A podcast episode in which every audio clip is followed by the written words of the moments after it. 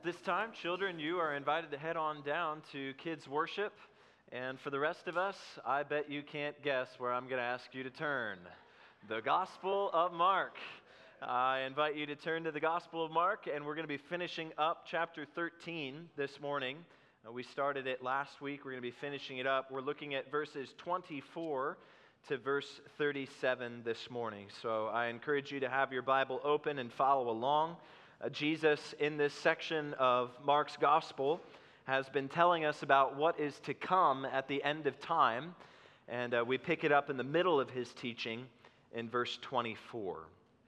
Mark writes uh, Jesus' words, and he says, "But in those days, after that tribulation, the sun will be darkened, and the moon will not give its light, and the stars will be falling from heaven, and the powers in the heavens will be shaken. And then they will see the Son of Man coming in clouds with great power and glory.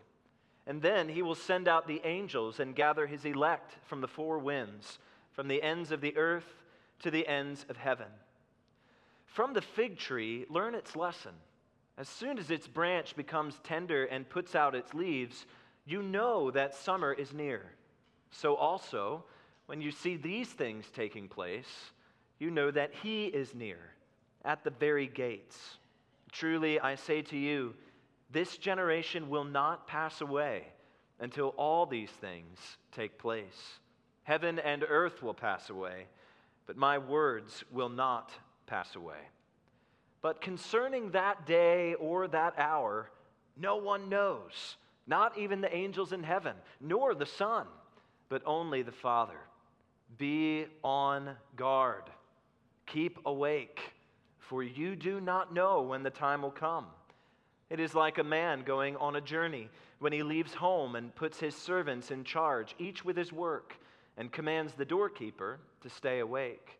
Therefore, stay awake, for you do not know when the master of the house will come, in the evening, or at midnight, or when the rooster crows, or in the morning, lest he come suddenly and find you asleep. But what I say to you, I say to all, stay awake." Father, as we look at Jesus' teaching here, we pray that you would give us grace to pay attention to your word as if Jesus were to come in the next half hour. And we pray these things in his name. Amen. Well, whenever we recite the Apostles' Creed, like we did this morning, we affirm together the truth that the Lord Jesus Christ is ascended into heaven and is seated at the right hand of the Father, from whence he shall return to judge the living and the dead. The return of Jesus is a truth that all genuine believers have affirmed throughout all time. We believe that we serve a Savior who has not left this world permanently, but has uh, promised that he will one day split through the skies and come and establish his kingdom and his rule here on earth. When he spoke to his disciples in John chapter fourteen, he said these comforting words. Jesus said, "I will come again and will take you to myself, that where I am, there you may be also." The return of Jesus is the ultimate hope of the Christian, the ultimate expectation of the Christian, and our ultimate comfort. And it's to that truth that Jesus points us in these verses this morning, the fact that he, the Lord Jesus, is coming again. Now, last week we saw all of Jesus' instructions up to this point about things that are to come at the end of time, that are to take place before his return. And we reminded ourselves that though the end times is a difficult doctrine, it's not meant to lead us into divisive debates, but rather the doctrine of the end times is meant to unify us in mutual encouragement and a common mission to see the gospel go out to all the nations. We also reminded ourselves that Jesus does not intend for these, this doctrine of the end times to lead us into debilitating defeat. When we are here in Mark thirteen, we're in some of the hardest passages to understand in all of the Scripture. And we're not to be uh, too discouraged if we can't make sense of the fine print detail. Uh, I remember when I was preparing for my ordination exam, and I had some questions about the end times in my mind that I wanted to be uh, get clarified before going into my exam. I called up my pastor mentor friend, Joel DeVinney, who's one of the wisest men I know, and I was asking him for clarification on things, and his response was classic. He said, "Adam, I forget what I'm supposed to believe about those things." Uh, that can be us oftentimes when we think about these details, but I'm helped by what Alistair Begg says when he reminds us that the plain things are the main things, and the main things are the plain things. And certainly Jesus is speaking in such a way in these verses where we can understand the main emphasis of what he's getting across. He is coming again, and we ought to be ready.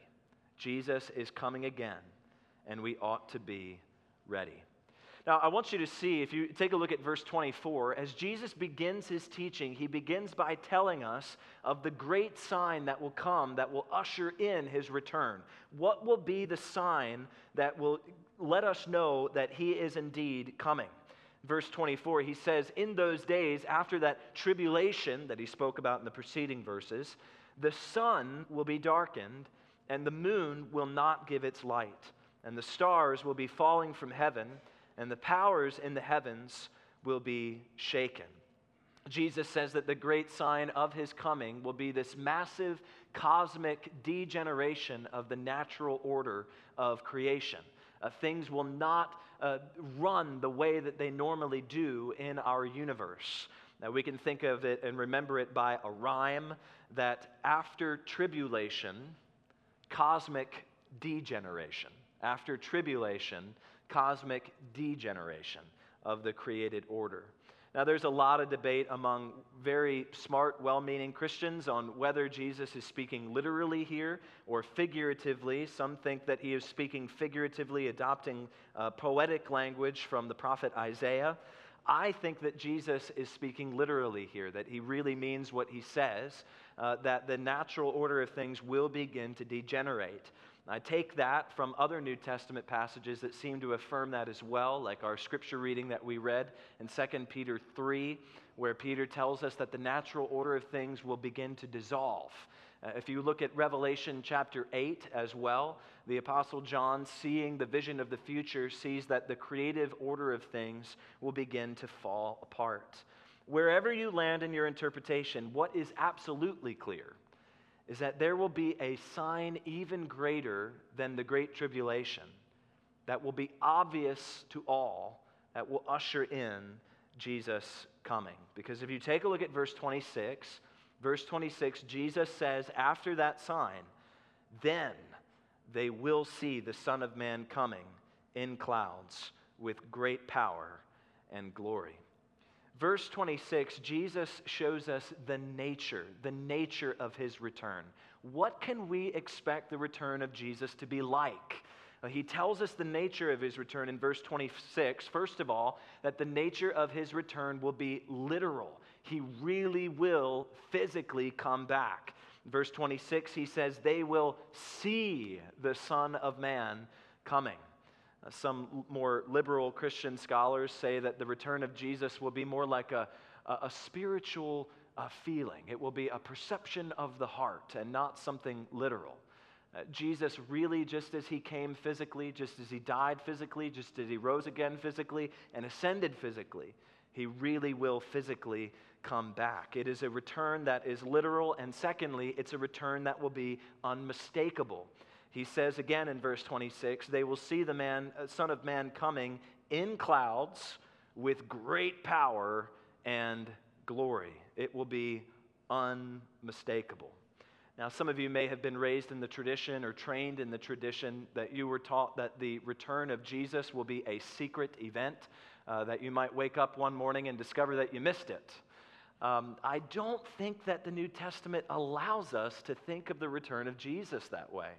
Uh, almost every passage, actually every passage that speaks about the return of Christ uses language that is uh, is, is absolutely phenomenal and, and huge.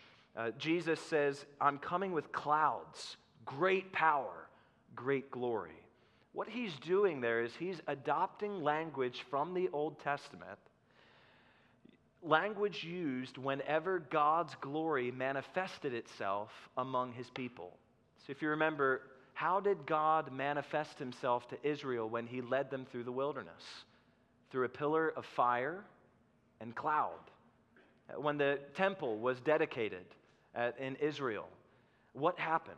The, the glory of the Lord descended in a cloud, and it was so great that the priests couldn't even go in to the temple to serve there.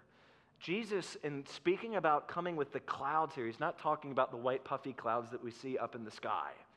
He's talking about the Shekinah glory, the very aura of his holy power. Paul uses the same language in First Thessalonians four in speaking of the return of Christ. He will come in the air with the clouds, with the sound of loud trumpets. Uh, John in Revelation one verse seven says, "Behold, he is coming with the clouds, and every eye will see him." When Jesus comes, it will be a glorious event.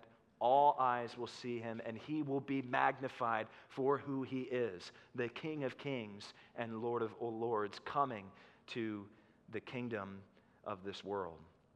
It's a literal uh, coming. It is an unmistakable return, and it will also be a purposeful return. If you take a look at verse twenty-seven, verse twenty-seven, uh, Jesus tells us the purpose of his return. Verse twenty-seven, he says, "And then he will send out the angels and gather his elect from the four winds, from the ends of the earth to the ends of heaven." He is coming again for the purpose to bring you to himself. He will come again for you and for all who trust in his name. This is the great comfort of the Christian. This is the great heart of the second return. He is the heavenly husband who gave his life to win his bride. And when he comes back from heaven, he is coming to embrace his bride to himself so that he might be with her. Now, I, I think so often when, when we talk about the end times, we can miss the forest. Uh, we can miss the forest for the, the tree, miss the forest for the trees. Did I say that right? The trees for the forest, the other way around. We can miss the trees. You understand. It's been a long morning. I have a one-year-old who keeps me up at night.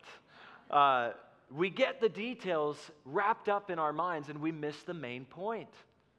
We get ourselves all tripped up in the, uh, when is the timing of the rapture going to be? When's the timing of the tribulation? What's the nature of the millennium? All things which are important that the Scripture speaks to.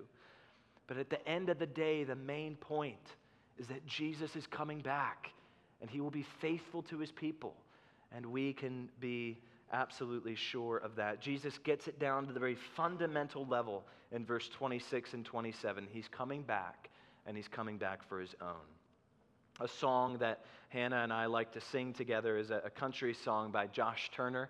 I don't know if we have any Josh Turner fans in the room, um, but it's a song called "The Longer the Waiting," and it's a song that's sung from the perspective of a sailor who's going out to sea.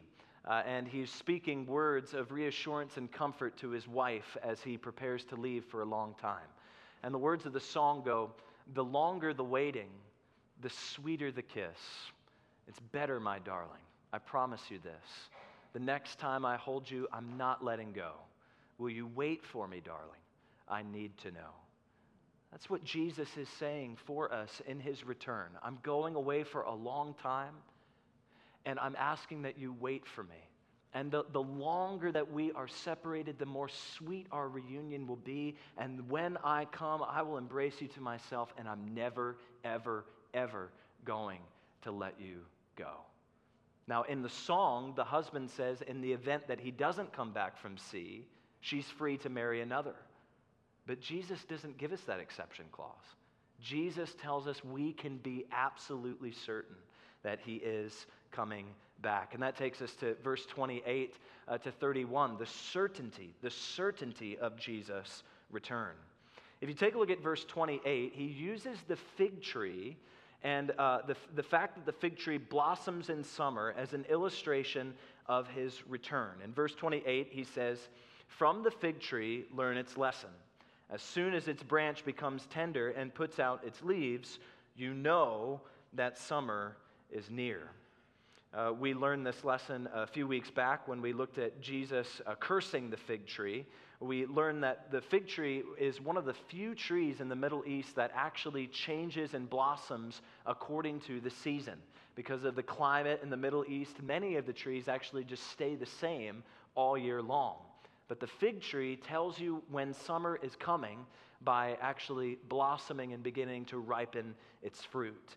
Jesus is saying, just as you know summer is coming when the fig tree starts to ripen, so you can bank on my coming when these things take place. Take a look at verse twenty-nine. He says, so also when you see these things taking place, you know that he is near at the very gates. It is a certainty. In verse thirty, he says, truly I say to you, this generation will not pass away until all these things take place.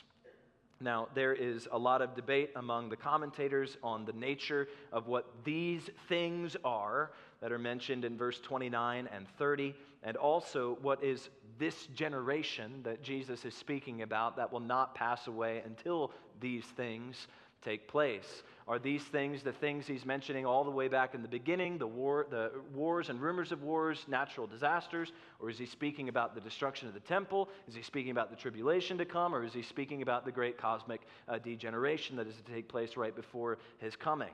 And this generation, is he speaking about the disciples? Is he speaking about the believers who still had the temple? Is he speaking about the gospel age? Is he speaking about the end of the end of the end of times? I leave all that up for your further study. I think the main point is absolutely clear. Verse thirty-one makes the point clear that he wants us to understand his coming is certain. Verse thirty-one, he says, heaven and earth will pass away, but my words will not pass away. He's not speaking his hunches. He's not making assumptions. He's speaking with divine authority, saying, you can bank on the fact that I will come back and bring you to myself. Well, it's a certain event, but is the event predictable? Is his return predictable? Verse thirty-two to thirty-seven tells us, no, it is not predictable, but it is imminent. We see in verse thirty-two through thirty-seven the imminence of Jesus' return. Now, imminence is a word that we rarely use in our day. It's a word that mainly only Christians use, and speaking about Jesus' return. Um, if we want to understand the word imminence, we can think about uh, those of you who've had babies. Uh, you know that the doctor gave you a due date of when the baby was due. But just because the doctor gave that due date didn't mean necessarily that the baby was coming on that day. But as that due date drew nearer, the coming of the birth of the baby was imminent. It could happen at any time. And that is what Jesus is saying about his return in these verses. He begins actually in verse thirty-two by saying something that may shock us. Verse thirty-two, he tells us that even he did not know when he was going to come again. Take a look at verse thirty-two. He says, concerning that day or that hour, no one knows, not even the angels in heaven, nor the Son, but only the Father. Uh, I was having a, a fun conversation with um, one of the staff here at Grace this week about this, about how is it possible that if Jesus is God, how is it possible that he did not know when he was going to come again? Uh, we're getting into the deep mysteries of the incarnation when we think about this, aren't we? That God, uh, Jesus is truly God and truly man.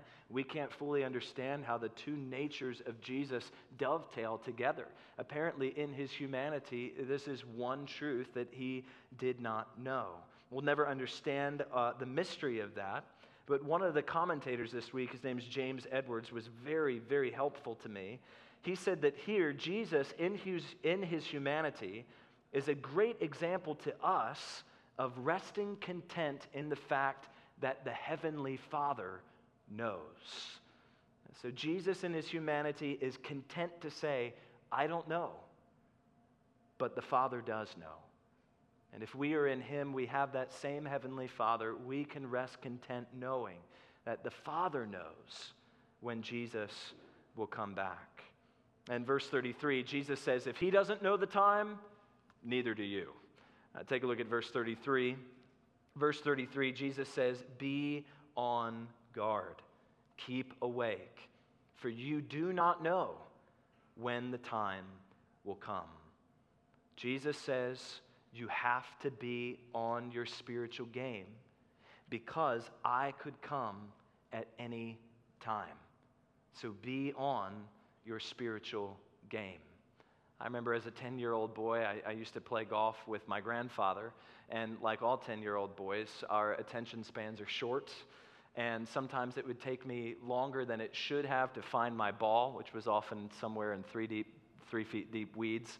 Um, and then when I did find my ball, it took me too long to hit it. I, you know, I'm, I'm there because you get nervous, you know, so I'm there like waggling, waggling. What, you don't even know what that means. I'm, I'm shaking my club in nervousness before I swing. And I remember my grandfather used to say in his amazing patience, uh, he would say to me jokingly, son, are you going to play golf or are you going to whistle Dixie, is what he would say. I never understood what that meant, but it sounded good. And I knew well enough what he meant was, hey, the group behind us is getting closer, and so is lunchtime. Please hit the ball. Jesus is essentially saying that. Be on your game. Live the Christian life. Live on mission. Don't sit around whistling Dixie. Live the Christian life. Uh, God has not told us when Jesus is coming because he doesn't want us to get spiritually lazy. He doesn't want us to be lulled to sleep. J C Ryle had a great comment on this verse. He said, there is deep wisdom and mercy in this intentional silence. We have reason to thank God that the thing has been hidden from us. Uncertainty about the date of the Lord's return is calculated to keep believers in an attitude of constant expectation and to preserve them from despondency. What a dreary prospect the early church would have had before it if it had known before for certain that Christ would not return to earth in their day. The hearts of men like Athanasius, Chrysostom, and Augustine might well have sunk within them if they had not been aware of the centuries of darkness through which the world would pass before their master would come to take back the kingdom. What a quickening motive, on the other hand, Christians have perpetually had for a close walk with God. They have never known in any age that their master might not suddenly come to take account of his servants. The very uncertainty has supplied them with a reason for living always ready to meet him. We have to always be ready because his return is imminent. And he tells us what our readiness looks like in verse thirty-four and thirty-five. If you look at it, he says, it is like a man going on a journey when he leaves home and puts his servants in charge, each with his work, and commands the doorkeeper to stay awake. Therefore stay awake, for you do not know when the master of the house will come, in the evening or at midnight or when the rooster crows or in the morning, lest he come suddenly and find you asleep. He has left the stewardship of his work and his house, his kingdom, in the hands of the church, and he has given to us all particular callings that we need to fulfill, particular spiritual gifts that we need to be exercising in ministry. And he tells us that we're all like doorkeepers who are just awaiting for him to come, that we might be found doing the work that he's given us to do and not asleep when he comes.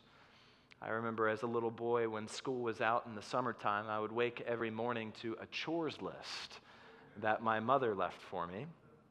And you better believe that I got those chores finished before my mom returned home from work. Why? Because I loved my mom. And because I loved my mom, I knew to fear her properly if those chores were not done when I got home and the hand started going up on top of the fridge to grab the wooden paddle. Didn't want that. But because I loved my mother, and I knew she loved me, I wanted to be sure that I did not disappoint her by leaving those chores undone. Jesus said he's coming. Be about the work that I have given you to do until I come. He says in verse thirty-seven, what I say to you, I say to all, stay awake. Two ways that the New Testament, in light of Jesus' return, tells us that we have to stay awake. Two ways. First, we are commanded that we must stay awake spiritually in light of Jesus' return. We have to stay awake spiritually. Now, that is uh, predicated on the fact that you are awake at all, that you have been awakened, that you have actually uh, been made alive through faith in the gospel. You can't be awake unless you have been awakened. The, the imminency of Jesus' return, one of the purposes is meant to make us more urgent in our repenting of our sins and trusting in the Lord Jesus Christ. Jesus has given us a door of opportunity now until he comes to respond to the good news of the gospel, to repent and turn away from our sins, and to trust in him as Savior and Lord, understanding that when he died on the cross, he died for your sin, to take on the penalty of your sin upon himself. And he rose again from the dead so that through trusting in him, you too might rise into newness of life and the hope of eternal life. That is the most urgent Uh, command and action that any of us need to take place this morning if we find ourselves not yet trusting in the Lord Jesus Christ. But for those of us who have, the New Testament teaches us that in light of Jesus' return, we be careful that we not get lulled to sleep by our sin, by idols that can creep in from this world. Uh, Paul writes in Romans thirteen, striking verses, he says, you know the time, that the hour has come for you to wake from sleep. For salvation is nearer to us now than when we had first believed. The night is far gone, the day is at hand. So how are we to live? Cast off the works of darkness. Put on the armor of light. Let us walk properly as in the daytime, not in orgies and drunkenness, not in sexual immorality, not getting caught up in the sexual sin of our day, repenting of pornography, repenting of affirmation of L G B T Q, of all of that lifestyle, uh, keeping ourselves faithful to our spouse, being a, a, a, someone who only has eyes for the one that God has given us, uh, not living in sensuality, just living off of our gut, making our decisions off of, you know, however we, we feel on any given day, not in quarreling and jealousy. At our estranged relationships, we're seeking reconciliation. We're, we're loving others as we've been called. Put on the Lord Jesus Christ and make no provision for the flesh to gratify its desires. Uh, the passage that Chuck read for us, we saw Peter tell us in verse eleven of chapter three, since all these things are thus to be dissolved, what sort of people ought you to be in lives of holiness and godliness? When he was only sixteen years old, Jonathan Edwards wrote resolutions for himself. I think there were over one hundred of them. And one resolution that he made as a sixteen-year-old, he said, resolved never to do anything which I should be afraid to do if it were the last hour of my life. We keep ourselves faithful to Jesus. We don't allow ourselves to be drifting away, swerving away, lulled to sleep by the times in which we live. But keeping ourselves spiritually awake, keeping our hearts knit to him. This is a time for repentance. This is a time for prayer. This is a time for sanctification. We stay awake spiritually, and we're also told that we must stay awake missionally, missionally, that we be about the great commission that Jesus has given us to do in our time. Uh, just as Paul wrote, Uh, to Timothy in Second Timothy chapter four, verse five, he said, as for you, always be sober-minded, endure suffering, do the work of an evangelist, fulfill your ministry. God has given you a particular calling, a particular ministry that only is yours and yours alone. He set you down in particular circumstances. He's surrounded you with particular people that you might be salt and light in all of those places to make Jesus known. He could come at any time. We want everyone that we can be privileged uh, to speak to, to know who he is so that they might be ready and that they might trust in him before he comes. We stay awake. Jesus is coming again.